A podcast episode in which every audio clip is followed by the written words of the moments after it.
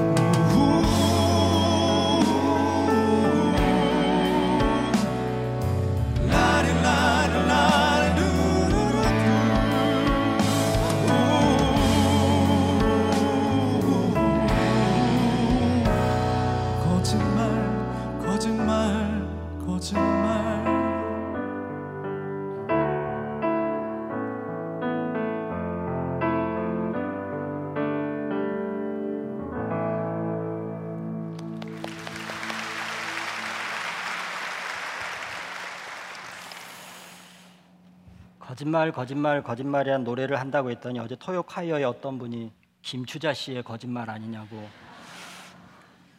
웃으시는 분들은 어떤 노래인지 아실 거예요. 거짓말이야, 거짓말이야 이런 노래입니다.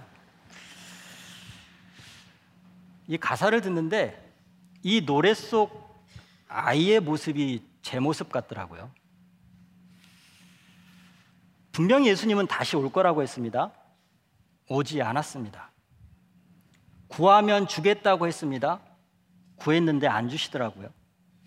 찾으면 찾아낼 거라고 했는데 못 찾았습니다. 문을 두드리면 열릴 거라고 해서 문을 열었는데 잠겨 있었습니다. 오면 쉬게 하겠다고 했는데 쉼이 없습니다. 가면 함께 하겠다고 했는데 갔더니 저 혼자였습니다. 철석같이 믿었는데 배신당했습니다. 아무리 불러도 하나님은 대답을 안 하시고 주변을 돌아봐도 기댈 곳은 없고 고아와 같이 버려두지 않겠다고 분명히 하셨는데 고아가 된 기분. 이 상황이 언제 끝날지도 알 수도 없습니다. 나만 이렇게 생각할까? 그렇게 철석같이 믿었던 하나님으로부터 버림받았다고 느끼는 사람이 또 있지는 않을까? 그래서 이 주제로 설교를 해보자고 결심했습니다. 오늘 말씀은 하나님께 버림받은 하나님의 약속이 거짓말 아닌가 싶은 분들과 나누고 싶습니다. 성경 속에 있는 화려한 주역이 아니라 세 명의 B급 조연들의 모습을 통해서 거짓말처럼 느껴지는 하나님의 말씀을 어떻게 약속으로 바꿀 수 있을지 알아볼 텐데요. 각각의 인물들, 세 명의 인물들은 시옷으로 시작하는 세 개의 단어와 연관이 있습니다. 먼저 첫 번째 B급 인물의 시를 만나보겠습니다. 여러분은 절망적인 상황에 닥치면 어떻게 하십니까? 포기하십니까? 아니면 자신을 애써 외면하며 포장하십니까? 이런 절망적인 상황에 처해 있던 여인이 한 명 있습니다. 성경에 등장하는 첫 B급 여인 하갈입니다. 사라가 아닙니다. 아브라함도 아닙니다. 하갈입니다. 여주인 사례의 지시에 따라 아브라함과 동침하고 임신합니다. 임신한 후에 여주인 사례를 사례의 학대를 견디다 못해서 살기 위해 광야로 도망을 칩니다. 도망치던 중 한 우물에서 여호와의 사자를 만났는데 하갈이 여호와의 사자를 찾은 게 아니라 여호와의 사자가 하갈에게 다가온 겁니다. 여호와의 사자는 하갈에게 이렇게 얘기합니다. 도망을 멈추고 다시 집으로 돌아가라. 그리고 창세기 16장 10절에 이어서 이렇게 얘기합니다. 여호와의 사자가 또 그에게 이르되 내가 내 씨를 크게 번성하여 그 수가 많아 셀 수 없게 하리라는 약속의 말씀도 전합니다. 약속의 말씀을 달라고 한 게 아닙니다. 하나님이 준 겁니다. 그리고 심지어 하갈이 낳게 될 아이의 이름을 이스마엘이라고 짓게 합니다. 하갈의 능동적인 행위에 의해서가 아니라 철저하게 수동적인 상태에서 하나님의 약속을 받았습니다. 아브라함의 나이 86세에 이스마엘을 낳고 이제 하갈의 인생에도 꽃길이 펼쳐지나 싶었는데 사라의 눈총을 받고 광야로 쫓겨납니다. 이전에는 사라에게 학대를 받아 자진해서 도망을 쳤지만 이번에는 아들 이스마엘이 이삭을 조롱했다고 해서 아들과 함께 쫓겨납니다. 창세기 21장 14절입니다. 아브라함이 아침에 일찍이 일어나 떡과 물 한 가죽 부대를 가져다가 하갈의 어깨에 메워주고 그 아이를 데리고 가게 하니 하갈이 나가서 부엘세바 광야에서 방황하더니 어떻게 믿음의 조상 아브라함이 처자식을 광야로 내몰 수 있을까 이해되지 않았습니다. 아브라함은 그렇다 치고 그런 잔인한 길을 하나님이 인도하셨습니다. 12절을 이렇게 봅니다. 하나님이 아브라함에게 이르시되 내 아이나 내 여종으로 말미암아 근심하지 말고 사라가 내게 이른 말을 다 들으라 이삭에게서 나는 자라야 내 씨라 부를 것임이니라. 하나님이 얘기하신 겁니다. 이래저래 이스마엘과 함께 광해로 쫓겨난 하갈의 심정이 어땠을까요? 본인이 달라고 한 것도 아니고 하나님이 주시겠다고 하고선 이렇게 이스마엘과 함께 내쳐진 하갈의 심정은 분노와 배신감으로 가득했을 겁니다. 약속은 무슨 개뿔 이렇게 생각하던 하갈이었습니다. 그런데 약속으로 믿었던 하나님의 말씀을 거짓말처럼 느꼈던 하갈이 아무런 소망도 없는 상황에서 취했던 행동이 하나 있습니다. 창세기 21장 16절입니다. 이르되 아이가 죽는 것을 참아 보지 못하겠다 하고 화살 한바탕 거리 떨어져 마주 앉아 바라보며 소리내어 우니 하나님이 들을 수 있도록 소리내어 울었습니다. 따지며 울고 불고 했지만 하나님 앞에서 슬퍼했습니다. 저는 여기서 거짓말을 약속으로 바꾸는 힌트를 얻었습니다. 거짓말을 약속으로 바꾸는 첫 번째 시옷, 하갈의 시옷은 슬퍼하라입니다. 하갈은 아무 소망이 없는 상황에서 하나님께 부르짖었고 그 하나님께 울었습니다. 간혹 교인들을 만날 때가 있습니다. 되게 멀쩡해 보입니다. 슬픔이라고는 전혀 느껴지지 않습니다. 천당 밑에 분당에 살아서인지 말끔합니다. 얼굴엔 웃음이 가득합니다. 그리고 너무 인사도 반갑게 잘해줍니다. 근데 그런 분들과 한 번 만나고 두 번 만나고 세 번 만나고 기도 제목이 뭐예요? 기도 제목 꼭 알려주세요. 제가 기도해야 되니까 기도 제목을 알려주세요라고 얘기하면 그때 뭔가 이야기가 터져 나옵니다. 그럼 제가 어떤 생각이 드냐면 근데 지금까지 어떻게 사셨어요? 어떻게 견디셨어요? 근데 왜 얘기 안 하셨어요?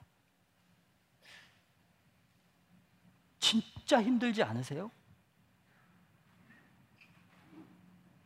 이런 얘기가 그냥 제 입에서 나와요. 여러분은 어떠세요? 제가 농담할 땐 다 웃으셨잖아요. 근데 지금 제가 이렇게 질문한 여러분의 모습이 어떤 줄 아세요? 나도 그래요. 나도 있어요. 부모님 때문에 힘들고요. 자녀 때문에 힘들고요. 경제적인 문제 때문에 힘들고요. 질병 때문에 힘들고요. 힘든 걸 얘기하자면 이루 헤아릴 수 없이 만큼 많아요라는 표정으로 저를 바라보고 계세요. 그분들에게 지금 하갈이 이렇게 얘기하는 거예요. 하나님이 하갈을 통해서 지금 여러분들에게 얘기하는 거예요. 힘들면 잠시 주저앉아도 돼. 울고 싶으면 그냥 울어. 참지 말고. 하나님께 불만 있으면 나에게 불만 있으면 불만 있다고 얘기하고 때라도 써. 근데 다른 곳이 아니라 내 앞에서 그리고 여기에서 여기까지 나와서 왜 포장을 하세요? 일반 사회에 나가서 내가 약한 모습을 보이거나 내가 찌질한 모습을 보이면 내가 또 누군가의 공격이 되고 나를 어떻게 생각할까 의심하게 되는 것 때문에 밖에서는 포장을 한다고 쳐요. 근데 왜 여기선? 왜 여기선 못 우시는 거예요? 왜 여기선 때를 못 써요? 여기는 그러라고 있는 데예요. 예배가 별건가요?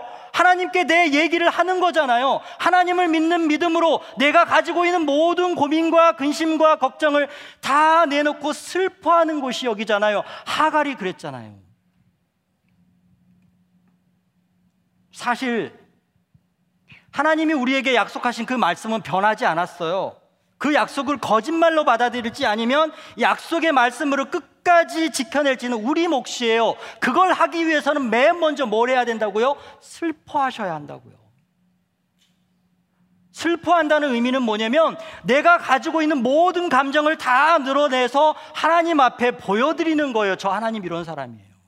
저 하나님 지금 이래요.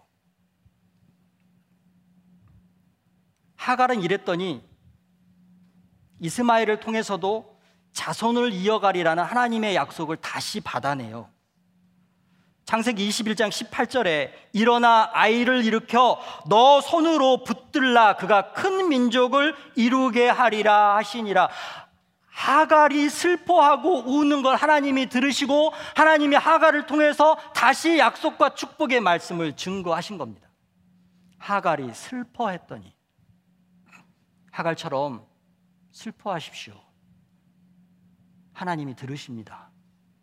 하나님의 말씀이 아닌, 말씀이 거짓말이 아닌 약속으로 우리들에게 찾아오기 위해서 해야 할 첫 번째 시옷, 슬퍼하라입니다. 두 번째 B급 인물의 시옷입니다.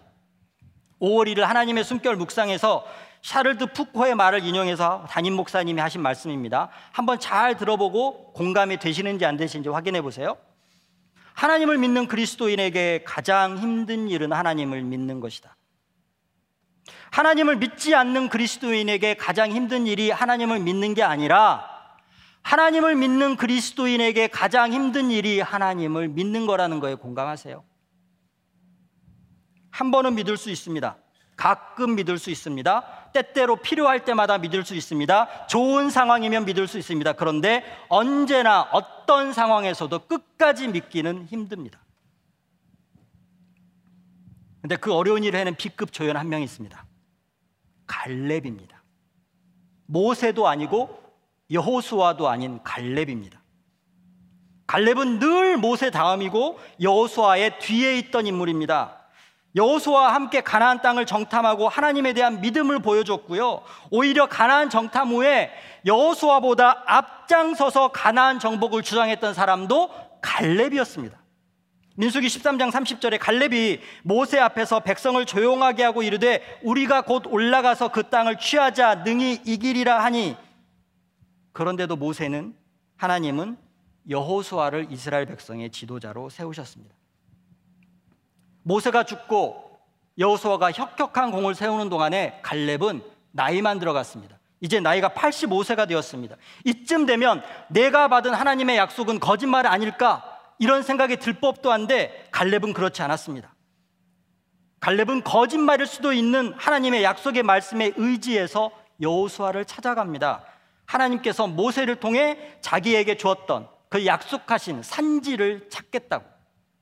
그것도 과거의 공적을 이야기하며 거저 달라는 게 아니라 자신의 힘으로 그 땅을 차지하겠다고 합니다. 여호수아 14장 12절입니다.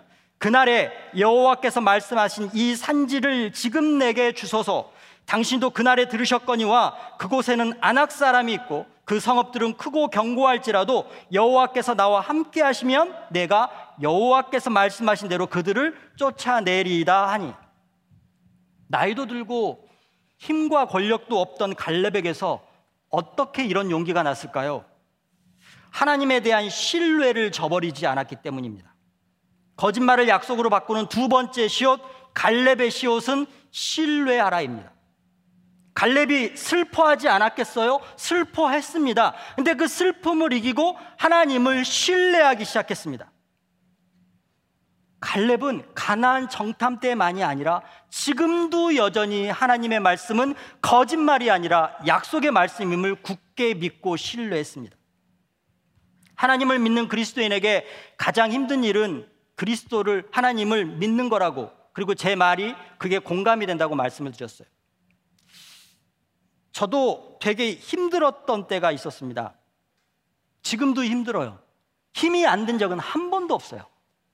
근데 제일 힘들었던 때가 언제냐면 제가 유학 생활 할 때입니다. 1997년에 유학을 떠났습니다. 1997년 하면 뭐가 머릿속에 떠오르시나요? IMF입니다. IMF 때 미국 유학 생활을 한 유학생들은 진짜 힘들었습니다. 한국에서 가져갈 수 있는 게 아무것도 없었습니다. 600원이던 환율이 2,000원까지 올랐습니다. 거기서 공부도 해야 하고 살아야 되니까 월요일부터 목요일까지는 학교에서 수업을 듣고 주말에는 흑인을 대상으로 하는 뷰티 서플라이에서 생활비를 벌고 주일은 교회 가서 봉사를 하고 그리고 그러면서 미국 연합감리교회 안수 과정을 밟고 있었습니다. 근데 참 안 되는 사람은 안 돼요. 제가 안수 과정을 시작했더니 3년이던 안수 과정이 7년으로 늘었습니다. 제 지대 교수님이 저한테 그러더군요. 조전도사가 안수를 받는 게 먼저일지 예수님이 오시는 게 먼저일지 잘 모르겠다고. 서툰 언어와 낯선 환경에서 여러 가지를 병행하는 게 쉽지 않았지만 그래도 그게 나에게 주신 소명이고 사명이니까 꿋꿋이 그 일을 감당했습니다. 그리고 6년이 지났습니다. 6년이 지나고 났더니 제가 마지막 안수를 받는 과정에 있어서 위원회가 열리는 날이었습니다. 7시간을 운전해서 들뜬 마음으로 아 이제 내가 이 과정만 잘 통과하면 안수를 받겠지. 들뜬 심정을 가지고 7시간을 운전해서 회의 장소에 도착을 했습니다. 10명의 안수위원이 앉아 있었습니다. 제가 딱 자리에 앉았는데 맨 첫 마디가 뭐였냐면 너가 웨스트 오하이오에서 안수 과정을 시작했는데 박사 과정을 하면서 위스콘신으로 옮겼기 때문에 너의 안수 자리를 보장할 수 없다는 겁니다. 제가 여기서 시작해서 이리 옮기는 걸 다 알고 있는 사람들입니다. 그런데 안 된다는 거예요. 그리고 언제 안수를 줄지도 모른다는 거예요. 이 상황에서 누굴 가장 원망했을까요? 거기 앉아 있는 10명의 안수위원들? 제가 안수 과정을 밟는데 열심히 도와주셨던 멘토나 어드바이저 목사님들 아니요. 하나님요. 일곱 시간 운전해서 다시 돌아가는 그 차 안에서 하나님을 죽도록 원망했습니다. 내가 진작에 알고 있었지만 진짜 못 믿겠네요.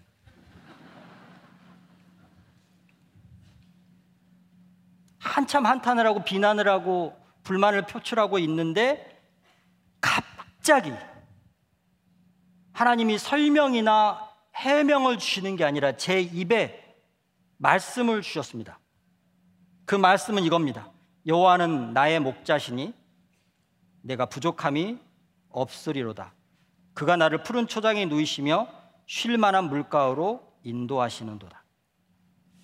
지난주 김동호 박사님의 시편 23편과는 좀 다른 느낌의 시편 23편입니다. 이게 제 입에서 나오는 순간 더 화가 났습니다. 이제 앞으로 하나님이 어떻게 하실지 예상이 되거든요.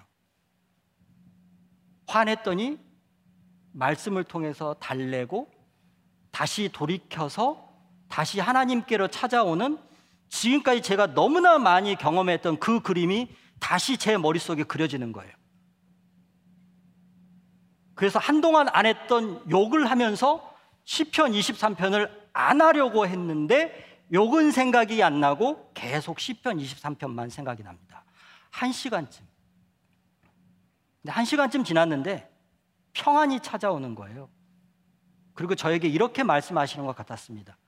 지금까지 내가 너를 인도했던 것처럼 앞으로도 너를 인도할 거야. 사망의 음침한 골짜기로 갈지라도 내가 너를 지켜줄 거야. 왜? 나는 너의 목자니까. 어... 이럴 때마다 정말 짜증나요.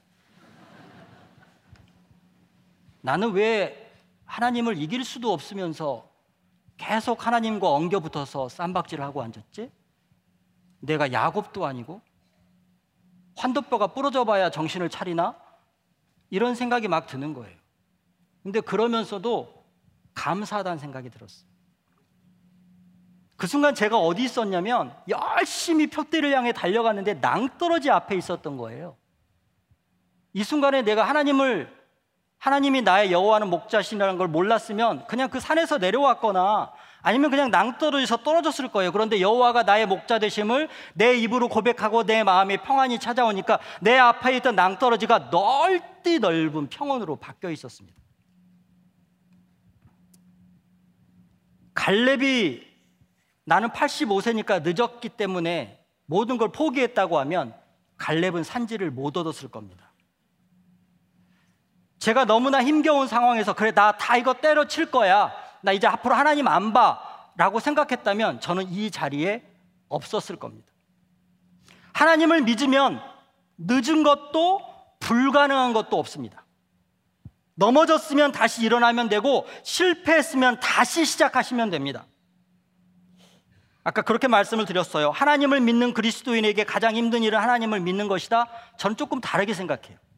하나님을 믿는 그리스도인에게 가장 힘든 일은 하나님을 끝까지 믿지 않는 것이다. 여러분들 끝까지 믿지 않을 자신 있으면 해보세요. 안 돼요. 저처럼 어느 순간 아 주 교묘하게 하나님이 저를 찾아오세요. 제 약한 부분을 들어와서 하나님을 사랑한다고 고백할 수밖에 없게 만들어요. 근데 그때까지는 기다리셔야 돼요. 슬퍼하셔야 돼요. 믿으셔야 돼요. 이제 마지막 B급 조연을 소환해 보겠습니다. 이방인의 사도 그 이전에도 그 이후에도 없었을 위대한 주연 사도 바울을 위해 하나님께서 부르신 아나냐입니다. 근데 저는 아나냐를 보면 누가 생각나냐면 요나가 생각이 나요. 니느웨 백성들에게 가서 구원을 선포하라. 요나 불순종했습니다. 그런데 아나니아는 그리스도인을 잡아 죽이기 위해 담에색 도상으로 향하고 있던 바울이 눈이 멀었습니다. 그 바울에게 찾아가서 치유하고 기도하고 다시금 선교사의 사명을 감당하게 하게끔 도와주라고 얘기를 합니다. 요나는 불순종했는데 아나니아는 순종했습니다. 거짓말을 약속으로 바꾸는 세 번째 시옷 아나니아의 시옷은 순종하라입니다. 슬퍼했고 신뢰하면 그 다음에 우리들에게 주어진 단계는 하나님의 명령과 하나님의 말씀에 순종하라는 겁니다. 이런 의미 들었어. 어떻게 아나니아는 요나가 못했던 순종을 할 수 있었을까? 그 해답이 어디에 있냐면 사도행전 9장 10절에서 16절에 있습니다. 여러분 가셔서 한번 읽어보세요. 9장 10절에서 16절에 어떤 내용이 있냐면 예수님과 아나니아가 서로 티키타카 대화를 합니다. 그런데 이 대화 자체가 한두 번 한 대화가 아니에요. 늘상 예수와 예수님과 아나니아는 대화를 했던 관계인 거예요. 싫은 걸 싫다고도 얘기를 하고요. 그 와중에도 예수님은 끝까지 아나니아를 밀어붙입니다. 관계가 나쁘면 있을 수 없는 대화가 이루어지고 있어요. 이 얘기는 뭐냐? 순종은 일시적으로 할 수 있는 게 아니라는 거예요.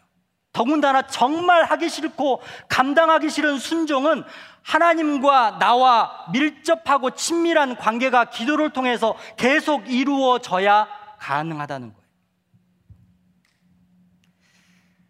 만일 아나니아가 순종하지 않았다면 하나님은 다른 사람을 쓰셨을 거예요.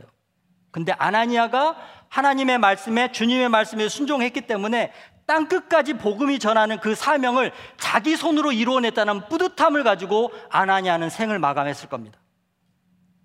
거짓말을 약속으로 바꾸는 세 가지를 말씀을 드렸습니다. 하갈의 슬퍼하라, 갈렙의 신뢰하라, 아나니아의 순종하라.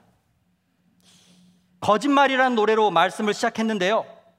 이제 하나님 앞에서 슬퍼하고 하나님을 신뢰하고 하나님께 순종하는 사람들에게 약속으로 바뀐 고백의 노래를 들어보려고 합니다. B급 성경의 인물들을 소환했던 것처럼 이번에는 만나교의 B급 가수를 모시려고 했는데 없었습니다. 그래서 F급인 제가 직접 무반주로 부르겠습니다. 그냥 신앙의 고백입니다. 하나님 한 번도 나를 실망시킨 적 없으시고 울지 말라고 그랬는데 언제나 공평과 은혜로 나를 지키셨네.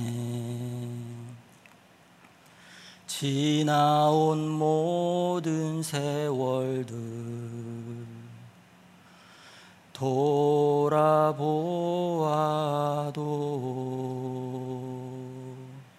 그 어느 것 하나 주의 손길 안 미친 것 전혀 없네 오신실하신 주 오신실하신 주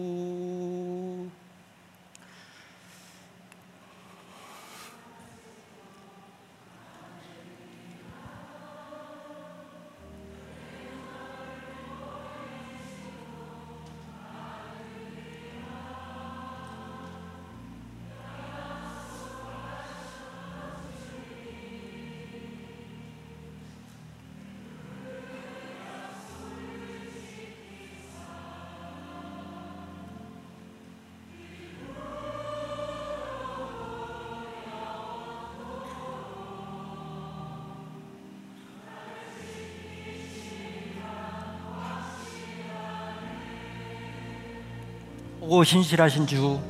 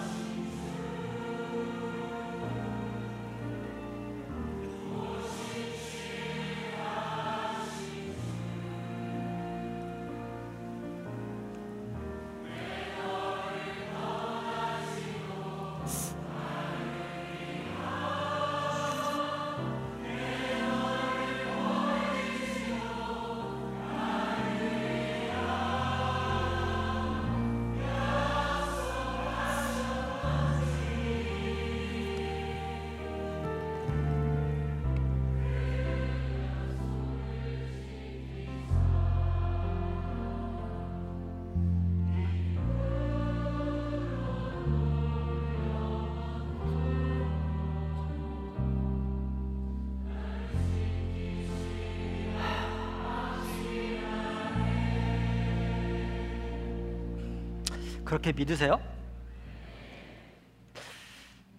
근데 어느 성도님이 저에게 그런 얘기를 하더라고요. 자기는 못 믿겠다고. 그래서 이 찬양은 절대 못 부르겠다고.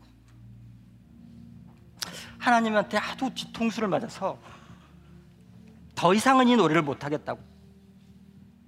수백 번, 수천 번이나 나를 버리셔놓고 어떻게 한 번도 안 버렸다고 저렇게 떳떳하게 얘기하시는지 모르겠다고. 나 그런 하나님 너무 싫다고. 근데 하나님이 그렇게 얘기하시더라고요. 난 너를 한 번도 실망시킨 적이 없는데 너가 실망한 거잖아. 내가 너를 실망시켰다고 아니야. 너가 나를 잘못 알고 너가 스스로 실망한 거야. 그분 얘기를 들으면 이런 질문을 던졌습니다. 하나님이 거짓말쟁인가? 네, 저는 그렇게 생각했습니다. 줄곧 하나님이 약속을 안 지키는 거짓말쟁이라고 생각했습니다. 지금 당장 내 필요를 채워주지 않기 때문에 내 뜻대로 움직여주지 않은 하나님은 거짓말쟁이일 수밖에 없었습니다. 내가 원하는 것을 주셔야 하나님은 살아계신 거고 내가 생각했던 대로 진행되어야 하나님은 약속을 지킨 거니까요.